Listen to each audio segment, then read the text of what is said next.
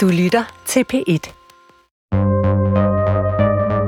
Du lytter til P1 Forklarer.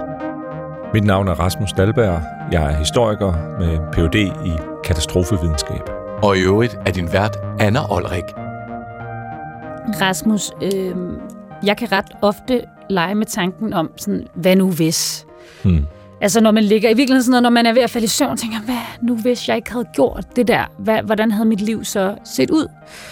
Øhm, og hvis vi tager den op på, på lidt mere sådan større perspektiv, ikke i min egen lille verden, så er det jo faktisk noget, du øh, arbejder med. Mm. Øh, kontrafaktisk historieskrivning hedder det. Ja. Øh, hvor man altså undersøger, hvordan tingene kunne have udspillet sig anderledes. Og øhm, det er netop det, vi skal i dag. Mm. Vi skal simpelthen øh, gå den vej, der hedder, hvad nu hvis, at Hitler havde vundet krigen? Øhm, og jeg er meget spændt på, hvor vi ender hen. Ja, jeg er meget spændt på, hvor vi ender hen. Men jeg, Jeg, tænker, jeg ved ikke, om det er lige præcis sådan noget, du ligger og tænker over. Ja, ja, så det kan er jeg godt ikke- forstå, at øh, du må have svært ved at falde i søvn. det. Ikke? Ja. ja. Ej, jeg vil sige, det, det kan være, det bliver det i aften efter den her ja. snak. Øhm, men jeg tænker, inden vi kaster os ud i den her rejse, vil du så ikke lige fortælle, øhm, altså, hvordan, hvordan man overhovedet kan sige noget reelt om det her? Fordi for mig, når, når jeg ligger og leger med sådan en tanke, så er det jo rent gætteleg, eller sådan ønsketænkning Mm, mm, nogle gange, ikke? Øh, ikke i forhold til Hitler. Øhm, men hvordan er det overhovedet, man kan sige noget om det her? Jamen i virkeligheden, altså kontrafaktisk betyder jo mod kendskærningerne. Ikke? Så, det, når man, øh, så vi, vi forestiller os, at vi har en viden om et eller andet, der er sket, og så begynder vi at forestille os, hvad der ellers kunne være sket. Og hvad kigger man så på i forhold til det, når, når man så skal tage fat i konkrete begivenheder? Nu, skal vi tale om Hitler, ikke? Ja, ja. Hvad, hvad er det, ligesom man, man øh, som øh, forsker går ind og kigger på? Jamen, så går man ind og kigger på øh, først og fremmest øh, samtidige kilder, der viser, at man har siddet i overvejelser om forskellige alternativer. Øh, altså, jeg blev jo inspireret til at beskæftige mig med det her ved at se en film tilbage i 90'erne, der hed Sliding Doors. Ja, Øh, sådan et lystspil, ikke? Med, med en kvinde, der enten når toget eller ikke når toget. Jeg skulle til at sige, for, for, for min generation, så tænker jeg på butterfly-effekt. Exactly. Ja, øh, som den der, Og det er jo netop en altså handling kan ændre. sommerfugleffekten fra Ja, ja. ja. kaosteorien, ikke? der kan flytte en, øh, en orkan fra den ene side af jorden til den anden, som er sådan øh, ofte anvendt Ja. metafor for, for den her måde at tænke på. Ikke? Men så går man ned, så kan man gå til kilderne, ikke? og så noget af det, der er spændende kildemateriale, det er netop at se var centrale beslutningstagere, der skrev ned i deres analyser, eller en dagbog, eller hvad ved jeg, og man siger, okay, vi sad i de her overvejelser, der var tre veje at gå, ikke? og vi valgte så øh, A. Men der var også B og C. Og så, og så kan vi jo sige, jamen hvis de vurderede i samtiden med al den information, de havde, at der var det her manøvrerum, så er det realistisk at forestille sig, at de faktisk godt kunne have valgt B eller C. Det var også muligheder, der lå for dem. Ikke? Så der var en kontingent situation.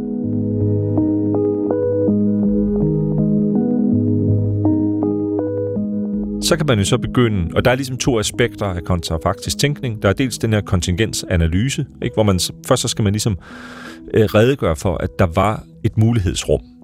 Historien var ikke låst. Der var, der var, øh, vi stod ved en eller anden form for skillevej her, hvor der var, hvorfra der var flere veje at gå. Når man så har argumenteret for det, så kan man så begynde at lave scenariekonstruktion. Ikke? Så kan man sige, hvad så hvis de havde valgt B eller C? Ud fra den viden, vi har i dag, hvad kunne der så være sket? Så så laver man sådan noget i virkeligheden fortidig fremtidsforskning. Ikke? Så siger man, Ja. okay, vi, vi ved, hvad der skete op til det her punkt i historien.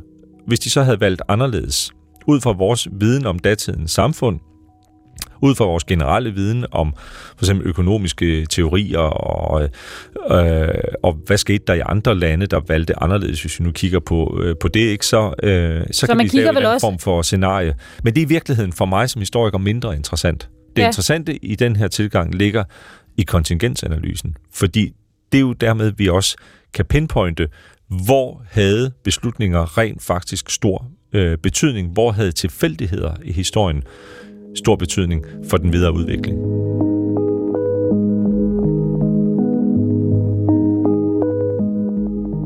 Vi skal ned ad den her vej. Øh, hvad nu hvis Hitler havde vundet krigen? Så er vi jo nødt til at gå tilbage først og prøve at etablere et eller andet punkt i den virkelige historie, hvor noget kunne være gået anderledes, som kunne have fået en betydning, der førte frem til det alternative slutscenarie, som du lige beskriver, Ja. netop at Hitler på en eller anden måde vinder. Der er jo mange måder at, at, at vinde en verdenskrig på, men at i hvert fald, at han ikke tabte. Og hvor kunne det være? Det kunne for eksempel være øh, august 1940. Der er sådan en episode, hvor øh, det, er jo, det er jo på et tidspunkt, øh, hvor, øh, øh, hvor der ikke er, endnu er sådan øh, rigtig øh, krig mellem øh, Storbritannien og, øh, og Tyskland. Altså efter angrebet på Polen i, øh, i september øh, 39, ikke? Altså så er der jo sådan det, man kalder den forlorende krig herefter, hvor, hvor øh, Frankrig og Storbritannien godt nok erklærer øh, Tyskland krig, men men der er ikke så meget men, handling men der er ikke så meget handling. Ikke? Så bliver Danmark-Norge angrebet 9. april, så er der feltoget ind i uh, uh, Holland, uh, Belgien og, og Frankrig i, i maj 40, men Storbritannien er ikke sådan rigtig involveret uh, endnu.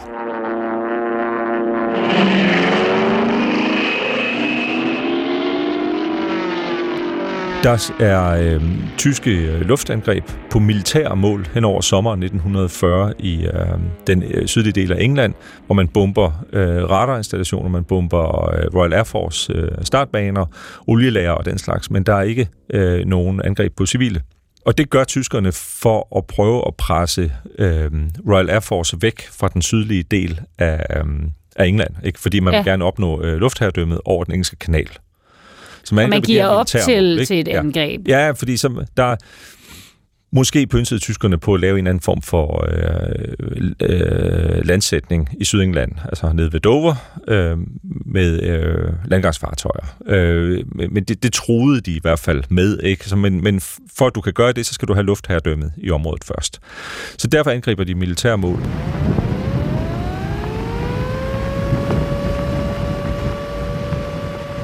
Og så i august øh, 1940, så er der øh, tre tyske bombefly, der farer vild i øh, togen. De er på vej øh, til Thamesens munding for at bombe nogle øh, olielager, og så forvilder de sig ind over øh, London. Simpelthen øh, navigationsfejl, ikke? Og så kaster de deres bomber over det, de tror er et militært mål, men det er i virkeligheden et beboelseskvarter i London.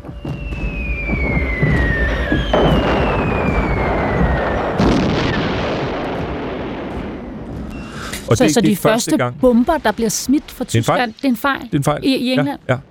Og det, der så sker, det er, at Winston Churchill, som øh, ikke så lang tid forinden er blevet premierminister, øh, øh, har efterfulgt øh, Chamberlain, han, han står rimelig svagt stadigvæk. Han har brug for at få øh, befolkningens opbakning til at øh, gå i krig for alvor. Ikke?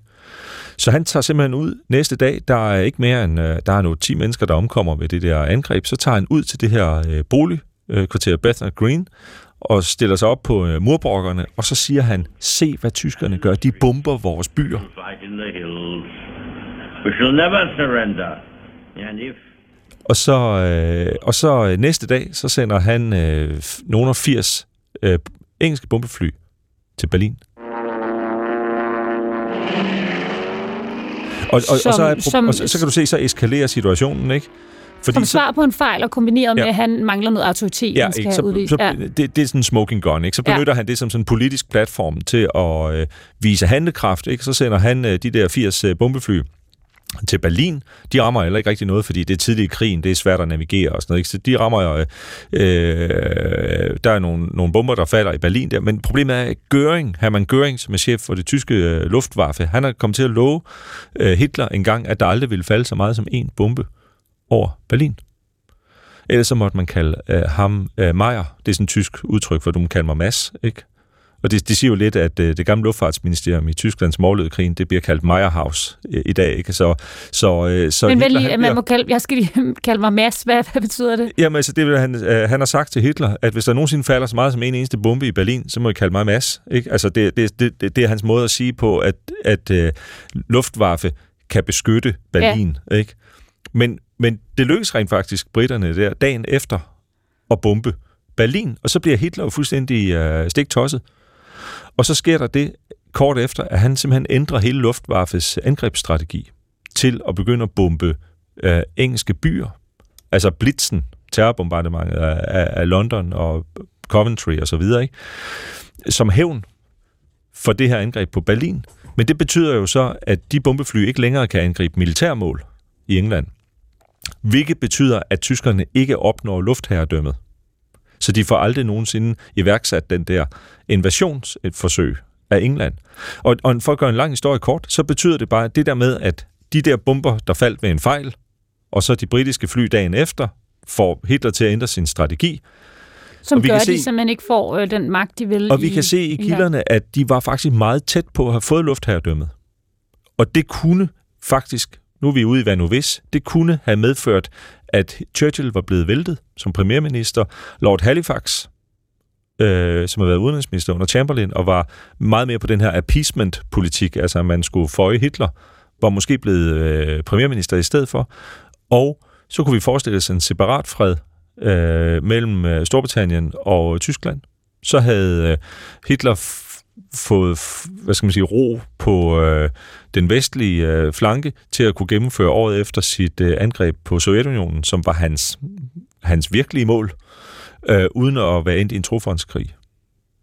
Så var USA formentlig ikke blevet draget ind i krigen, og så er vi i en alternativ verden, hvor Hitler kunne have vundet.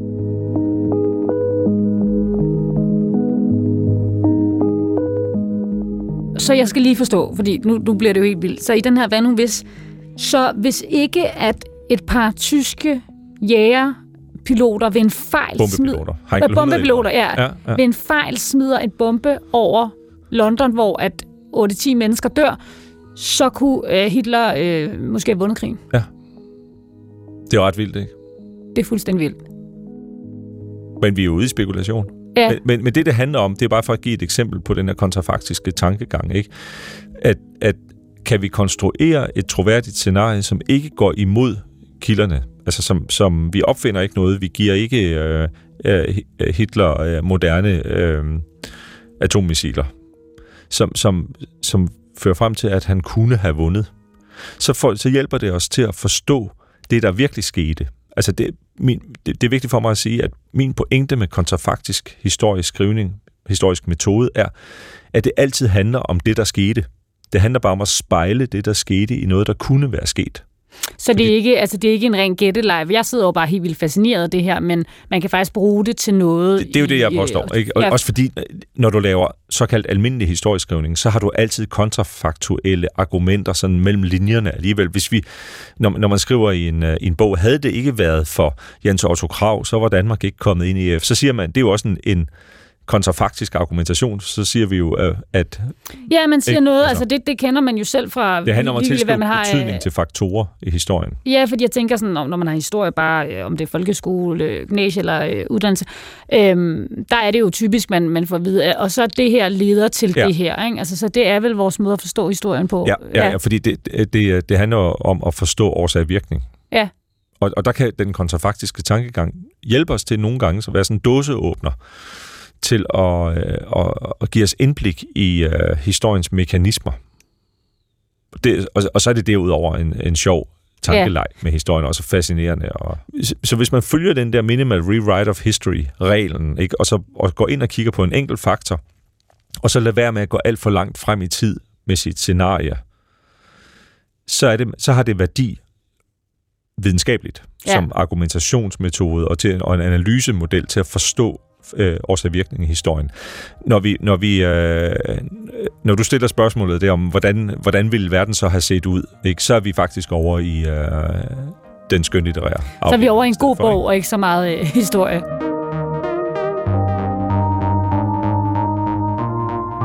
En, altså, en, en fejl, nogen kommer til at smide en, en, en bombe i London, og så taber øh, Hitler øh, krigen, og så får man jo lyst til at sige øh, thank God for den tog, der lige var i, øh, i luften. Rasmus Dahlberg, tusind tak for, øh, for det her indblik i øh, hvad nu hvis øh, tankegangen inden for øh, historisk skrivning. Det var en fornøjelse. Det her var P1 Forklaret.